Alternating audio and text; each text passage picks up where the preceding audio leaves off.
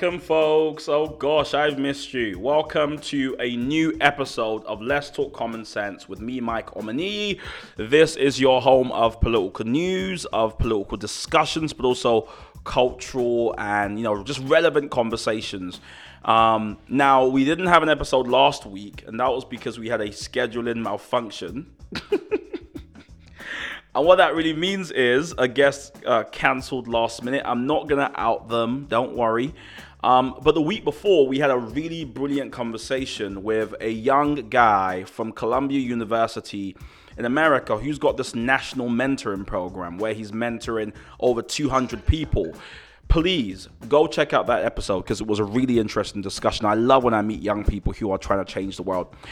Now, I also heard from some of you who were like, Mike, bro, this is this podcast is way too American centric. So today I thought we would do the same topics, but we'll consider it from a British perspective. So I've got two wonderful guests today, two young students from Warwick University, and we're going to tackle the same and similar questions, but we're going to consider it from a, from U, uh, from UK perspective. So that's that. If you if it's your first time listening. Um, welcome to this to, to, to, this amazing conversation. You've got to go online and follow LTCS podcast, and that's the podcast page for this conversation. Um, I want people to engage more on there because what I've realized is you guys can actually suggest guests you want. Um, I want us to have really good conversations here. So if you have any particular guests that you think are really interesting, then you can just DM us and we can get the ball rolling with them. Um, but today we're going to focus on the UK. So Trump and the the um, the transition party of Biden can wait because today we're talking about the UK. Now, you would think that because we're talking about the UK, it's you know fresh, something new. No, it's the same. COVID. But COVID is interesting because it's kind of tearing the Conservative Party apart right now. Uh, Boris Johnson's having to handle a little revolt um, over the new COVID lockdown tiers. Um, we record a Talk Common Sense on Sundays, so just yesterday, Boris Johnson basically capitulated to Tory MPs because he announced that he would reform um, his new coronavirus lockdown measures before Christmas which is crazy. They literally just put it in, but he's saying before Christmas he may actually reform it because Tory MPs threatened to actually vote the government proposals down. Now, this is very, very interesting because what, what's happening is uh, uh, the prime minister is basically writing to MPs saying that many of the uh, towns and boroughs you have the highest COVID tiers, this is tier three, where basically nothing's changed from the previous lockdown, from lockdown 2.0. He's saying by December the 19th, they may actually see some easing, uh, easing, uh, easing happening. Um, this is kind of, you know, crazy because the idea was that th- these uh, lockdown measures would actually continue all the way uh, to Easter, till Easter next year. Uh, Boris Johnson wrote to MPs in Parliament, letting them know that actually, uh, as, as, soon as fe- February, these new rules like could be and probably will be scrapped. Um, now, this move came um, after 70 MPs said that they're going to vote down his plans right now if he doesn't commit to that. Because no one wants to lock down the way we were locking down before anymore. So there's a, there's, there's a lot of different measures now that the, that the Prime Minister's considering. I mean, even away from this story, that there used to be something called cabinet collective responsibility. And what this meant was that, you know, cabinet would have their heated discussions, but then they would all come out and uh, present a united front so as to show that the government was competent, knew what it was doing, so on and so forth. However, Dominic Raab has come out and said, actually, there might be a third lockdown which makes you go, hold on a minute, hold on a minute. I thought there was no lockdown. It's just, it's just a mess, to be quite frank. And we're following it, and you can obviously read more about this at tcsnetwork.co.uk. But the headline here is that there seems to be confusion in the government, but also uh, within the wider Tory party about what's happening with lockdown. Um, is that breaking news? Who knows?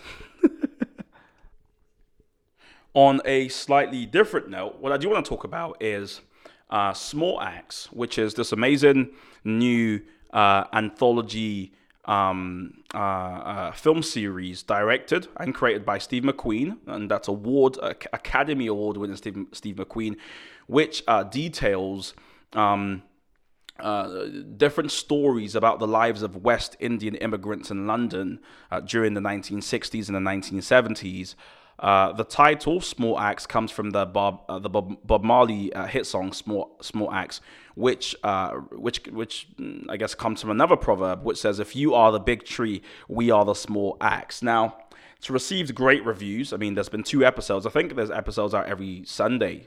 Uh, the first one had a 98% approval rate, and the second one had 97%. I mean, this is just unheard of, really. The BBC, I, I, often complain about the BBC and just how poor quality often is, but this has been well received. Now, I thought actually with this uh, interesting uh, uh, film series that's obviously going to talk about racism, obviously going to talk about uh, um, the, the, the the the nuances and the and the and the richness of the West Indian community in in that time period. Why not bring in two students who are black and talk about the question that we tackled with Ikenna? Uh, you know, what is it like to grow up as black in this country? But also, how do we think about British identity? I've often found this very interesting. Very interesting. You know, one of the one of the things that got me wanting to talk about this is I was talking to a friend once who spoke about code switching which is you know sounds like a, you know, an academic term, but really it's about uh, people who often speak about having a white voice or a black voice, and I've had to go through this quite a bit because um, I remember finishing a podcast with someone uh, this is like much earlier on, and we finished, and I said that was great podcast, thank you. And they were like, you know, on, like you're just using your podcast voice, and I said, no, no, this is this is actually how I talk. Which maybe that says something about me, but I was really confused. I said, no, no, no, this is my voice, and and they were perplexed because they because they thought, you know, that everyone had two voices, if you like. Now, of course, we all have, you know, when you're on the phone, you might put on a, a, a, much more formal voice. You know, there's like, you know, you being a bit more relaxed. Of course, there's that. But the cadence or or how I, you know, roll my my my tongue, I mean, that that stays the same. But you know, that isn't the experience of many many people who feel like they have to have, you know, five different faces uh, to navigate uh, the UK. So I thought, let's tackle this topic. Let's talk about it. Let's not, you know dance around it. Let's let's address it straight on. So here's my interview with two remarkable young people on this topic of black Britishness. Here we go. Then. Right. So speaking of this Small Axe mini series, which is on BBC, I thought it would be really good to speak to two black people here in the UK because you remember last week I, I was speaking to uh, a black American man about what it's like to grow up in Trump's America. Now, I would say what's you know today is about what it's like to grow up in in uh in um, Johnson's uh, uh, uh, UK, but it isn't Johnson's UK because he's a joke, and we all know this. So, so, so rather than do that, I thought it would be interesting to consider what they make of this uh, small axe series, but also um, to, to have a, a much wide ranging discussion about identity and, and how we think about black british identity british identity stuff like that. So uh, it's it, it should be really interesting. Now i've got with me two students from warwick university. We've, first we've got rashawn grant who is a student at warwick studying law and business. And then you've got boaz Adele, Adele, Adelekan I was trying to do it in like British vernacular, but there's no point. Brit hmm. Boaz Adelekan who is a student at Warwick and who is reading philosophy. Uh, lads, how are you doing this morning? We're keeping well, thank you. Doing well, bro. Doing well. I'm gonna need a bit more than that. So, so, so, so, so I just, I, I, have just given you like, you know, the, the, the kind of intro. introduction. Tell us a bit more about both of you. Like, what, what do you do? I mean, you're students, but what else? So, me, I'm Rashawn, and aside from just being a student, I also take part in a local, well, I say a local, um, on campus um, fellowship. Um, just get some of the guys together to just talk, you know, just to share and whatnot, and to really, um, yeah, to really do life with them. And also, I've started writing. So, actually, because of the Small Axe series, I started writing a few articles about them just because I wasn't gonna let them pass and me not write something about them. And yeah, hopefully, I'm gonna graduate soon and get the heck out of here. um, and yeah, myself, I'm I'm also you know part of the fellowship which which Sean was talking about. Um, I'm a spoken word artist. I write poetry, um, and um, I'm also I'm a drummer as well. And yeah, um, just just waiting to graduate. Really, um, looking forward to it. I can't lie. So, but yeah, that's a bit about me. Well, I actually came across your article, Rashawn, on LinkedIn. I must premise I didn't read it in full, but mm-hmm. I did. I did take a look at it, and you were writing about this. Um, this uh this mini series. I, I, know there's another episode on Sunday, and, uh, there's there's five in, in in total. Um, I think we've seen Lovers Rock and we've seen Mangrove, mm-hmm. uh, both both which received really good ratings. I mean, we're talking 98 percent on on Rotten Tomatoes, 97 uh, mm. respectively for both. Now, now for folks you are wondering, you know, what is this thing about? Well, mm. it, it's it's really just an anthology series that, that documents the the the the, Lon- the London West Indian community in the late 1960s. So it's documenting their plight, it's documenting uh, some of the things they went through. Um, and it obviously struck a chord with you, Rashawn, because you wrote mm. about it. What, what what exactly you know did you write about?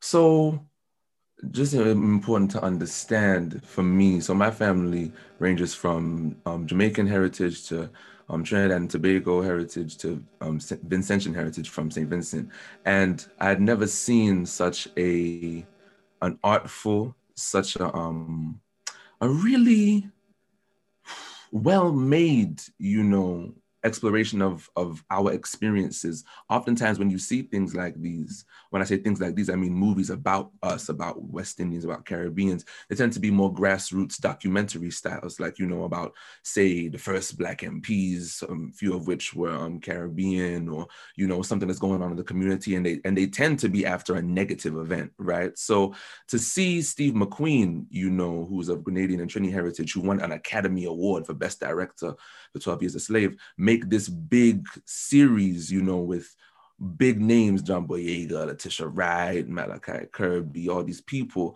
It's like, oh, you know, wait, there's a big budget film about us, you know, and, and not only is it big budget, but actually it's, it's true to life. It's the songs we actually sing, it's the records I'd play um, at my grandmother's house, it's the food I'd be eating, it's the stories I'd be hearing my grandparents tell me. So it just struck a chord because it made the experiences that my family went through feel very seen you know and it it just reminded me that wow actually no this is this is art as well you know in the same way you might watch a film about let's say um Italian Americans, or you might watch a film about, I don't know, some other um, people group, you know, it's like, oh, wait, no, we're a part of this. So it was really great actually to see. And I was just like, nah, I've got, I've got to write something about this. So that's why I chose to write. Yeah. And you wrote powerfully um you know from from the bit i read about it you know it struck a chord with you what what part of it particularly struck a chord with you hmm. So the parts of it that struck a chord with me were that it just the film manages to capture the wider socioeconomic um, facts. You know, yes, West Indians arrived en masse um, after um, the passing of, I think it was, it wasn't the British Nationality Act, it was some other act in 1948. And, you know, we went on to be called the Windrush Generation, rah, rah, rah, facts, facts, facts. But actually, we're just people. like my grandparents are people. Their friends were people, you know, like with likes and dislikes. Um, you see the individuals within the stories, you know, you see that you know they had faults even you know the west indian community is not perfect, we're not portrayed as perfect people in the film, we get to see that okay, as as much as let's say someone like um, Frank Critchlow, who features a lot in the first episode, he was a business owner. His business ended up becoming a place where the community could meet, whatever. But he was just a guy.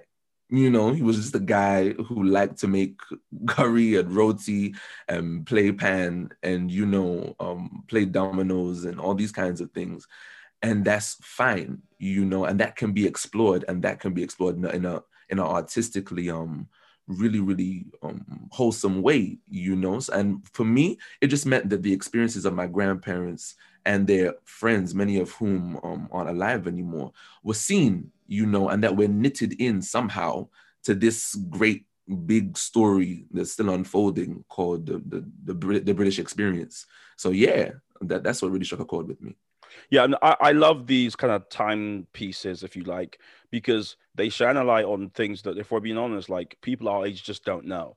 Um, they Mm. have no clue what happened. I think uh, last season of, of Let's Talk Common Sense, and then the last episode of last season, I spoke to, um, I forgot her name, but a really lovely lady who was part of the Mangrove uh, float for the Notting, Okay. Hill, Wow. Notting Hill Carnival, and she took, Mm. took she taught me through the history of it and and what it means to her. And obviously, you know, we spoke about us- the, the, the depiction, if you like, of Notting Hill in Mm. which, which I Mm. think is the second largest carnival, I think, in Europe.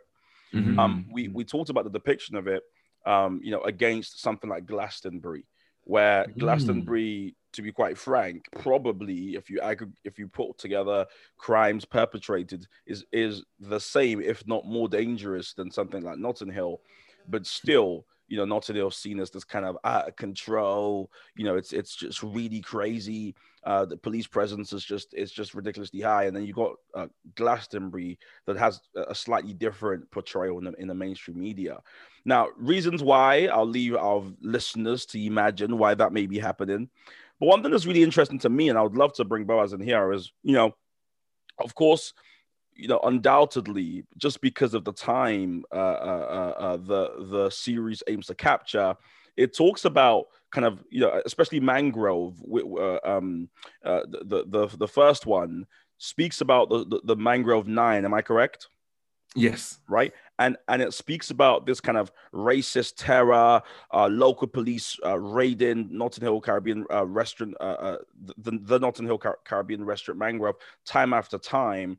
You know, it's it's a heavy watch. I was asking my friend the other day, like, should I watch this after a long day at work? And he was like, yeah, yes, watch it, but you know, be prepared. It's heavy. Mm. You know, there's so much racism there. It's it's it's you, you kind of you have a visceral response almost. So I Mm. wonder to you, Boaz. Obviously, you're not West Indian, you're Nigerian, if I'm correct. Mm, mm. But but I don't know if you watched it as well. But but you know, if you did watch it, what are you thinking as you watch it?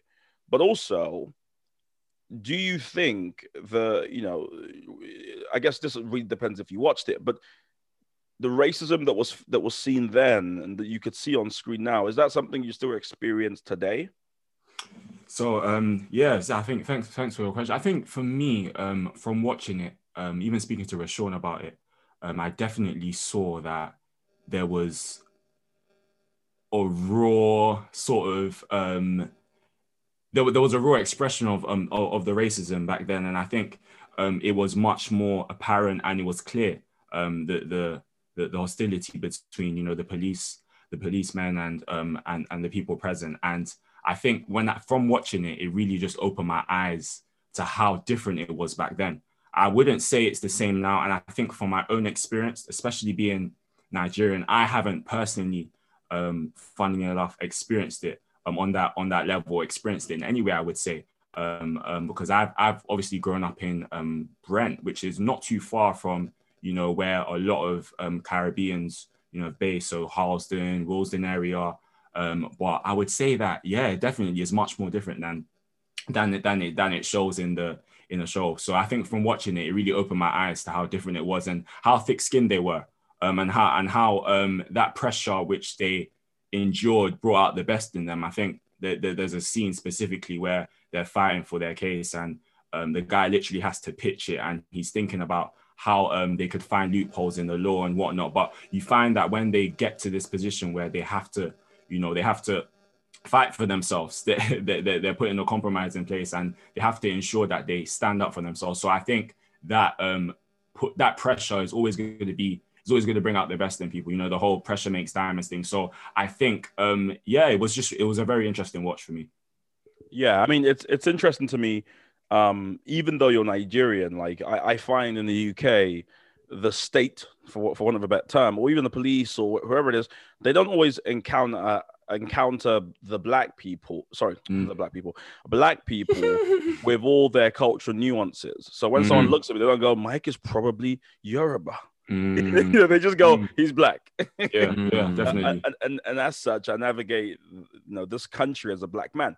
Now, I want to ask you a question I asked uh, Ikenna, who was my last guest again, um, who was he was in New York. Mm. You know, what's it like growing up as a young black man in not Johnson's? no, what's like a growing up as a young black man in the UK today? Wow, uh, that's a that's a loaded question. Um, I think it's it's, it's it's interesting. I think I would I would divide it into different parts. So I would say that initially, um, when I grew up in primary, well, when I grew up in my primary school time, um, so you know, from ages three to around eleven or so, it was quite hard. It was very very um hard. Not necessarily from the perspective of you know I didn't want to be um, black or I felt uncomfortable in my own skin, but more so from an identity perspective of I didn't really want to be African. It wasn't cool to be African back then. Um, if you know about Africans, you know that Africans tend to have long names. Africans, you know, they, they, they, there's a lot of stereotype, there's a lot of stereotypes about, you know, us as Africans. And I think back then that wasn't as cool. Um, I was surrounded by a lot more Caribbean people. I wanted to be Caribbean as well. Um, you know, and I, I think that was very, very difficult to come to terms with in terms of just my own identity beyond being just black British. I think more so coming from a Nigerian household, the the church I went to was predominantly Nigerian as well. So um, that was a, a, t- a constant tug of war. And I think when I got to secondary school, that changed a bit. Um, and it was me just getting to getting to terms with coming to terms with the fact that listen, I'm different, even as a black person. And I think, you know, coming to now university where there are a lot more people, so naturally you'll find more people that um, have the same culture as you, like the same things as you. That's I'm, I'm finally arriving at a place where I'm coming to appreciate the fact that yes, I have my British identity. I'm London born and raised, but I'm also Nigerian, and my, my roots go much deeper. And I'm starting to love my culture a lot more, love the music, love the food, you know, and and really reconcile myself with um, what it means to be a Nigerian man. And I wouldn't really identify myself as somebody that's British. I was having this conversation with somebody yesterday. The idea that you know um, there's not much that this this country does to always make us you know included or feel included. Um, and I felt that for myself. I don't really feel all the all the way part of this country um, from a nationality perspective, anyway. So yeah, so I think for me, growing up is definitely been there's been different parts, different different divisions, but I think there's been this constant thread, this constant trajectory uphill in terms of just being able to come to terms with who I am um, as a Black British Nigerian um, male. So yeah. Okay, I want to probe into that because I've heard a couple of people say speak about this. I find it so fascinating when you know were you born here, Boaz? I was, yeah. Okay, so you were born here. Uh, Pres- presumably, you were raised here as well. Yeah, yeah, raised here, born and so raised it's here. it's so interesting to me that you'd be born here, you'd be raised here, but you wouldn't feel British. No. So, so do you? Is it that you feel more Nigerian than British? Definitely, definitely. I, I, I definitely feel that way. I think it is partly due to where I spend my time, um, and I, I, I do think that I, I have many ways of being constantly reminded of where I'm actually from. Um, so you know, people would ask me, "Where are you from?" Mm. I would never really say I'm from Britain. Like I'm, I'm a British person. Like it is even weird. They'll, they'll be like, okay, cool, but where are you really from? You know, that, that's that's sort of the sort of line of question. Where are you from? From? Yeah, like where are you where are you actually from? Because you're obviously not from here. Um, and I think that alone can sometimes play into your subconscious alongside when you conflate that with all the other things. You know, you go home and your mom's speaking Yoruba to you, um, and she's, you know, she, she's breaking in and out of the English language. You go to church, the songs they're singing, the culture, the just everything around you. Um, and like I said, that's where I would spend a lot of my time. So the only place I would really be, you know, um, receiving the British culture, quote unquote, would be school every now and again. And even that as well has its differences because um, the the what, what the culture I mean the borough I grew up in is I think the second most diverse borough in the whole of um, London. So Mm. naturally, you're you're not really just seeing the quote unquote British culture or Yeah. how it's conventionally understood. Wow, that's really interesting to me. Now, Rashawn, is it a similar experience for you? Do you also not feel British, or, or is the fact that your grandma, Mm. um, you know, was part of people who basically helped to build this country back up? Does that Mm. change the kind of ownership you have of this country? You know, it should. It it really should. When I think of my relationship and my family's relationship with this country, the word that comes to mind is interference. So it's it's like this. In the 16 and 1700s, English people colonized islands in around the same time. They in that, that's that's the interference, right? Then around the same time, they interfered with Africans, if we can call that an interference, and then they brought them over to the islands. Cool. In around the 1960s, um, these islands became independent. But before that, my grandparents had already arrived. My grandparents weren't born in Jamaica and Trinidad, respectively. They were born in the Crown Colony of Jamaica and the Crown Colony of Trinidad, respectively. Actually, that's a mistake. My grandmother was born in St. Vincent. She went over to Trinidad later because education was better over there. But the point I'm getting at is this this interference that you know we're, we're, interfering with each other. And now when they come over here, I think my grandfather arrived either in 59 or 1960. He was seen as an interference. You know, the, oh, why are you here? Go back to where you mm. to where you came from. You know, and it's like, well, he wouldn't have even been there if there was no interference on the parts of English people some centuries before. Now that's all history, but for me, my mother was um, raised in the United States, so um, she has more um, in common in terms of her formative years with an African American woman, right? And she was very, very on purpose about raising me in a similar way to if I was born in Brooklyn, New York City, which is where she lived. So it was very much, you know, you're black and the state will come and try it with you at some point. In terms of to answer your question, do I feel British? I've always struggled with it. Mm. I've always struggled with it because I always thought, well, we could have ended up somewhere else. Yeah. Yeah, you know, definitely. it could have just as easily been Toronto or New York or Los Angeles or Chicago or elsewhere, you know, but we're, we're in London. And hey, you know, London is where we managed to try and buy the house, and London is where my grandmother managed to run a hair salon, and London is where I, I grew up. And in terms of what it meant to be British, a, a similarly diverse um, borough to Brent is Haringey, which is where I went into primary school, right? And to the idea of Britishness there was very is only was only loosely pronounced. You know, a lot of my friends were um, Black Africans, Black Caribbeans, or South Asians, Chinese, um, Russian, Eastern Europeans, whatnot. Yes, some white um, English people as well, but it was very much a mixture.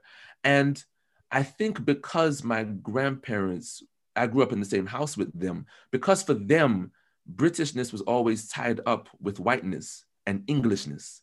And I think because that was their understanding of it, that was all they had to give me. Right. So for me growing up, it was like, well, I'm definitely not white and I'm definitely not English, but can I get this British thing, you know? And, and to what extent is that divisible from being white? Or English. So I've always struggled with it, you know, because my mother grew up in, in the States and my grandmother grew up in the islands. But but that question about whether or not I feel, you know, like I, I can stake a claim to this country because there's there's blood and there's sweat and there's tears in the community for it. I would like to say that, yeah, you know, I, I, I would feel that it's a bit disrespectful to the efforts of the people that are being depicted in this Small Axe series to just yeah. be like, okay, you know what? Mm. Let's just up and leave. Mm. You know what? There's there's no there's no no um no love lost. You know, not mm. like we have any any serious roots here anyway. Let's just up and leave. I think that would be a bit disrespectful. But at the same time, do I always feel, for want of a better phrase, welcome? You know, mm. it's, it's like how how it's like okay, when's the next time I'm gonna hear go back to when you where you came from? Yeah you know. So, uh, is that difficult. something you've heard growing up? Go back to where you came from. Well, the assumption was always I'm not from here because of the way I speak. Um, if whereas for Boaz it was his name, you know, for me it was the way I speak. Oh, you know, Rashawn, you're obviously not from here. So, but then because the connotation was that oh i must be american and that's a very different connotation to you being african right mm. or, or you being even caribbean necessarily because that's not the, the, uh, the assumption that people make it's like oh it was it was kind of positive because you know i grew up in a time when people were everything was american films american music american industry mm. so everyone thought it was quite cool. But I was never, no one ever makes the assumption that I'm here unless, no, sorry, no one ever makes the assumption that I'm from here unless I'm elsewhere. So when I go to Trinidad, for example, I'm very British. Mm, those yeah, guys call me those guys call me English more than sometimes See, I get called English. This is quite interesting to me because this this is yeah. something, this is something I wanted to come on to too because mm. you know so uh, you both spoken about kind of different experiences but similar in, in some sense different in mm. that you know, Boaz, you, you know, you're born here, you're raised here, but because I guess maybe uh, you had a really strong Nigerian upbringing, mm. and you know, you had your parents probably telling you, "Listen, this is not your country," kind of thing. you grow up with that kind of firm identity that yeah, I'm Nigerian, I'm just mm. here. And with yourself, uh, Rashawn, because you have traveled quite a bit mm. uh, and you've been to different places, you grew up in different places, you, you probably feel, I guess, like a world citizen almost. Like you know, there's all these different countries that, that you almost. that you that you could live in, but you know, you're still West Indian. That, that that's mm. a very kind of prominent part of your culture. What what I think is interesting though is this kind of no man's land, for want of a better term. Mm-hmm. That I think a lot of people, you know, who have who who have dual heritage are often caught mm-hmm. in. Mm-hmm. So you've got people like Boaz, um, who maybe they're born here, they're raised here, and they definitely do not feel British. Mm. But then they've never been back to their country, quote unquote. So they've never been back to say Nigeria or Ghana. And if they went back there, they probably w- would be rejected too for being too British.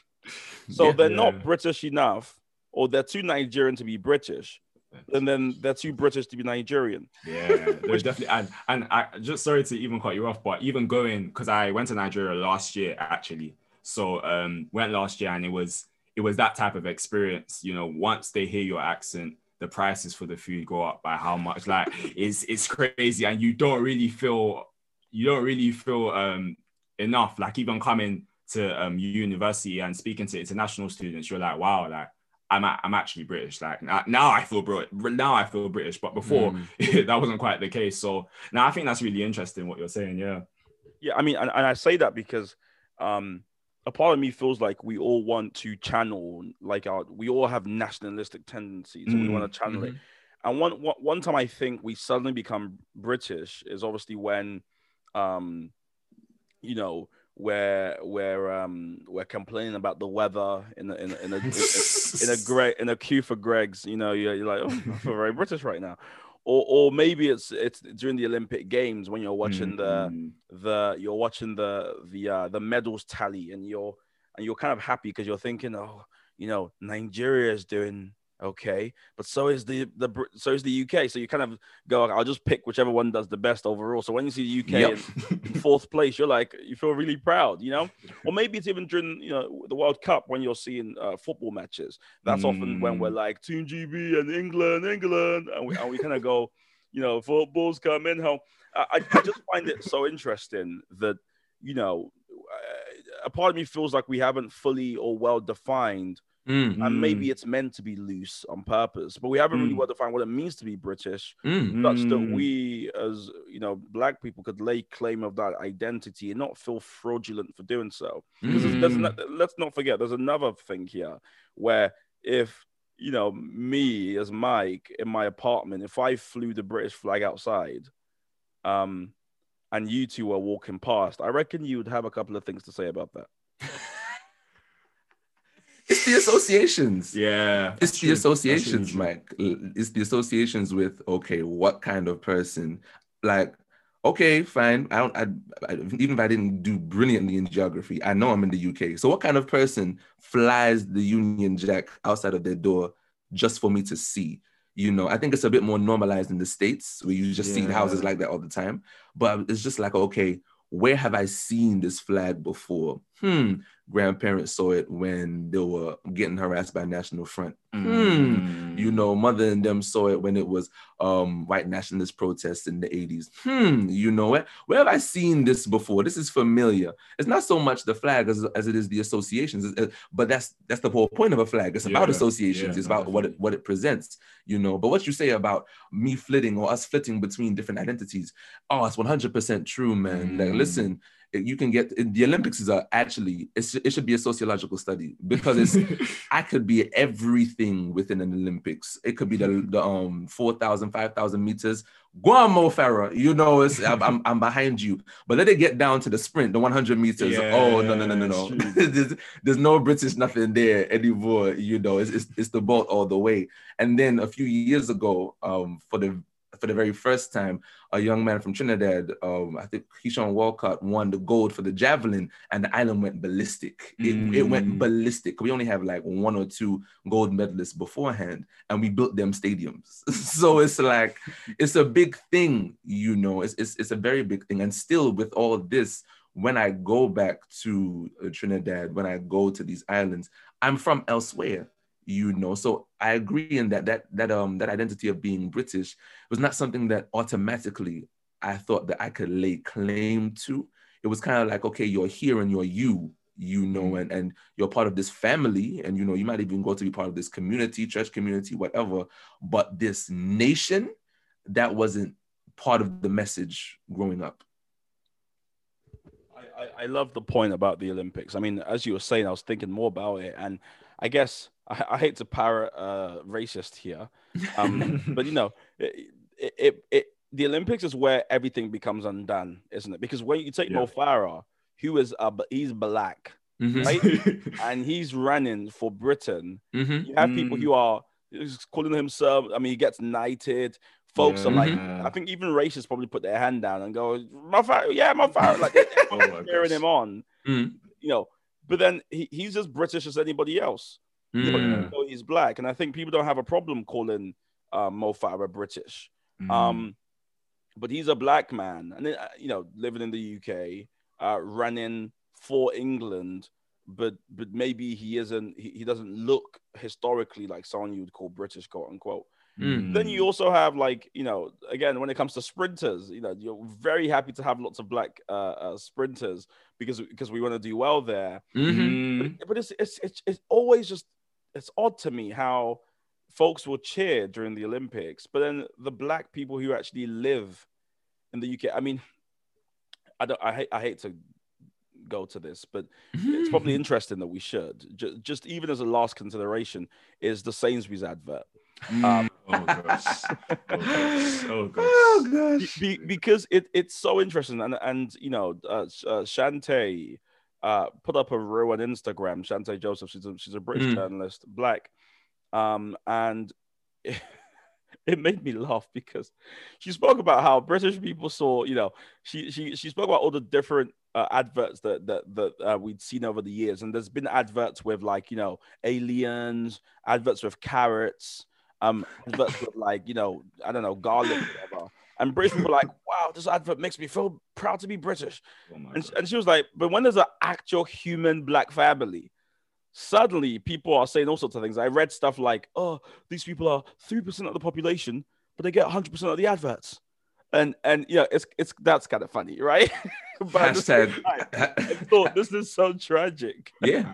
Hashtag then, um, Chris, Christmas in Nigeria. Christmas in Nigeria. I was so I, I heard that. So, said, should I take oh the one I heard that actually kind of made me laugh? someone was like, "This is a great advert." So when you make it the British one, and I thought, oh, gracious oh me, my goodness, oh my goodness. what did you guys think watching that? I mean, obviously, it's you know, it's it's a couple of naysayers. It wasn't like the whole country was saying this. True. Mm, mm. But but reading those comments, does that, does that make you feel a type of way? Like, hold on, mate, am I not welcome here? I, I, it, it, it was firstly when I saw it, I was like, wait, is what I thought the black people were angry because I was so confused. Like, I know I knew a set of people were angry, but I was like, wait, why would black people be angry at this advert? And then I started reading it and I started to realize like what this was all about. And I just think on so many levels, it, it, it's, it's just wrong. I think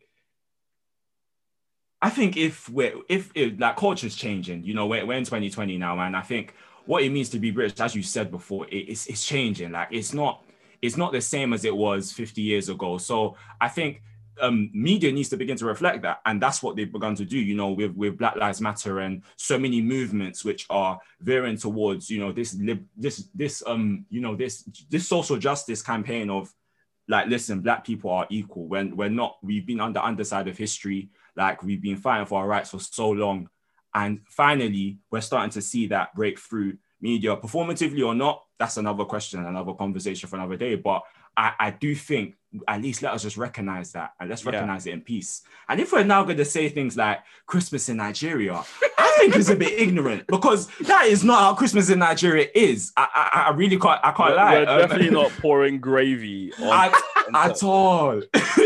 so um, I, I, do think it's just it's barbaric on so many fronts, and I, yeah, I, I, don't stand for it. But you, if if you don't know, you don't know, and I think it's a comment. It, these are comments made based off ignorance, and this is all part of the problem, really. You know, where there's not there's not people that are open to finding out that there's more than what meets the eye, you know, and the fact that you know the father is there and people automatically feel that no, this is not a proper black family because there's a father there. That that that is that is terrible. That's just a wild. I mean, you know it's I mean? hard. It's, it's, hard not to discount it. yeah, no, definitely. Like you know, funny and you know, quite quite frankly pathetic in, in some regard. Um, um, comments. I mean, I, I think you both spoken so powerfully about this topic. it, it is something that is difficult um, because I think British identity is so thinly defined.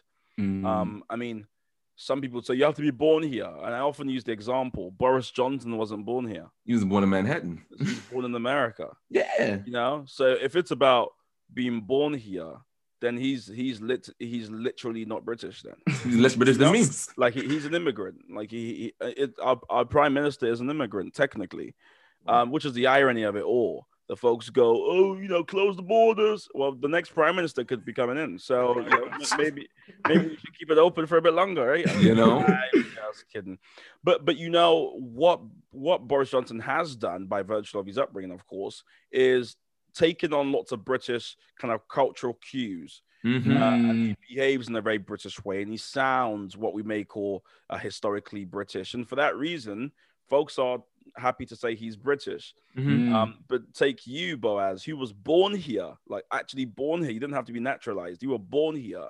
You've lived here your whole life. The idea that you wouldn't be able to kind of comfortably say, "This is my country," it's my mm. country, right?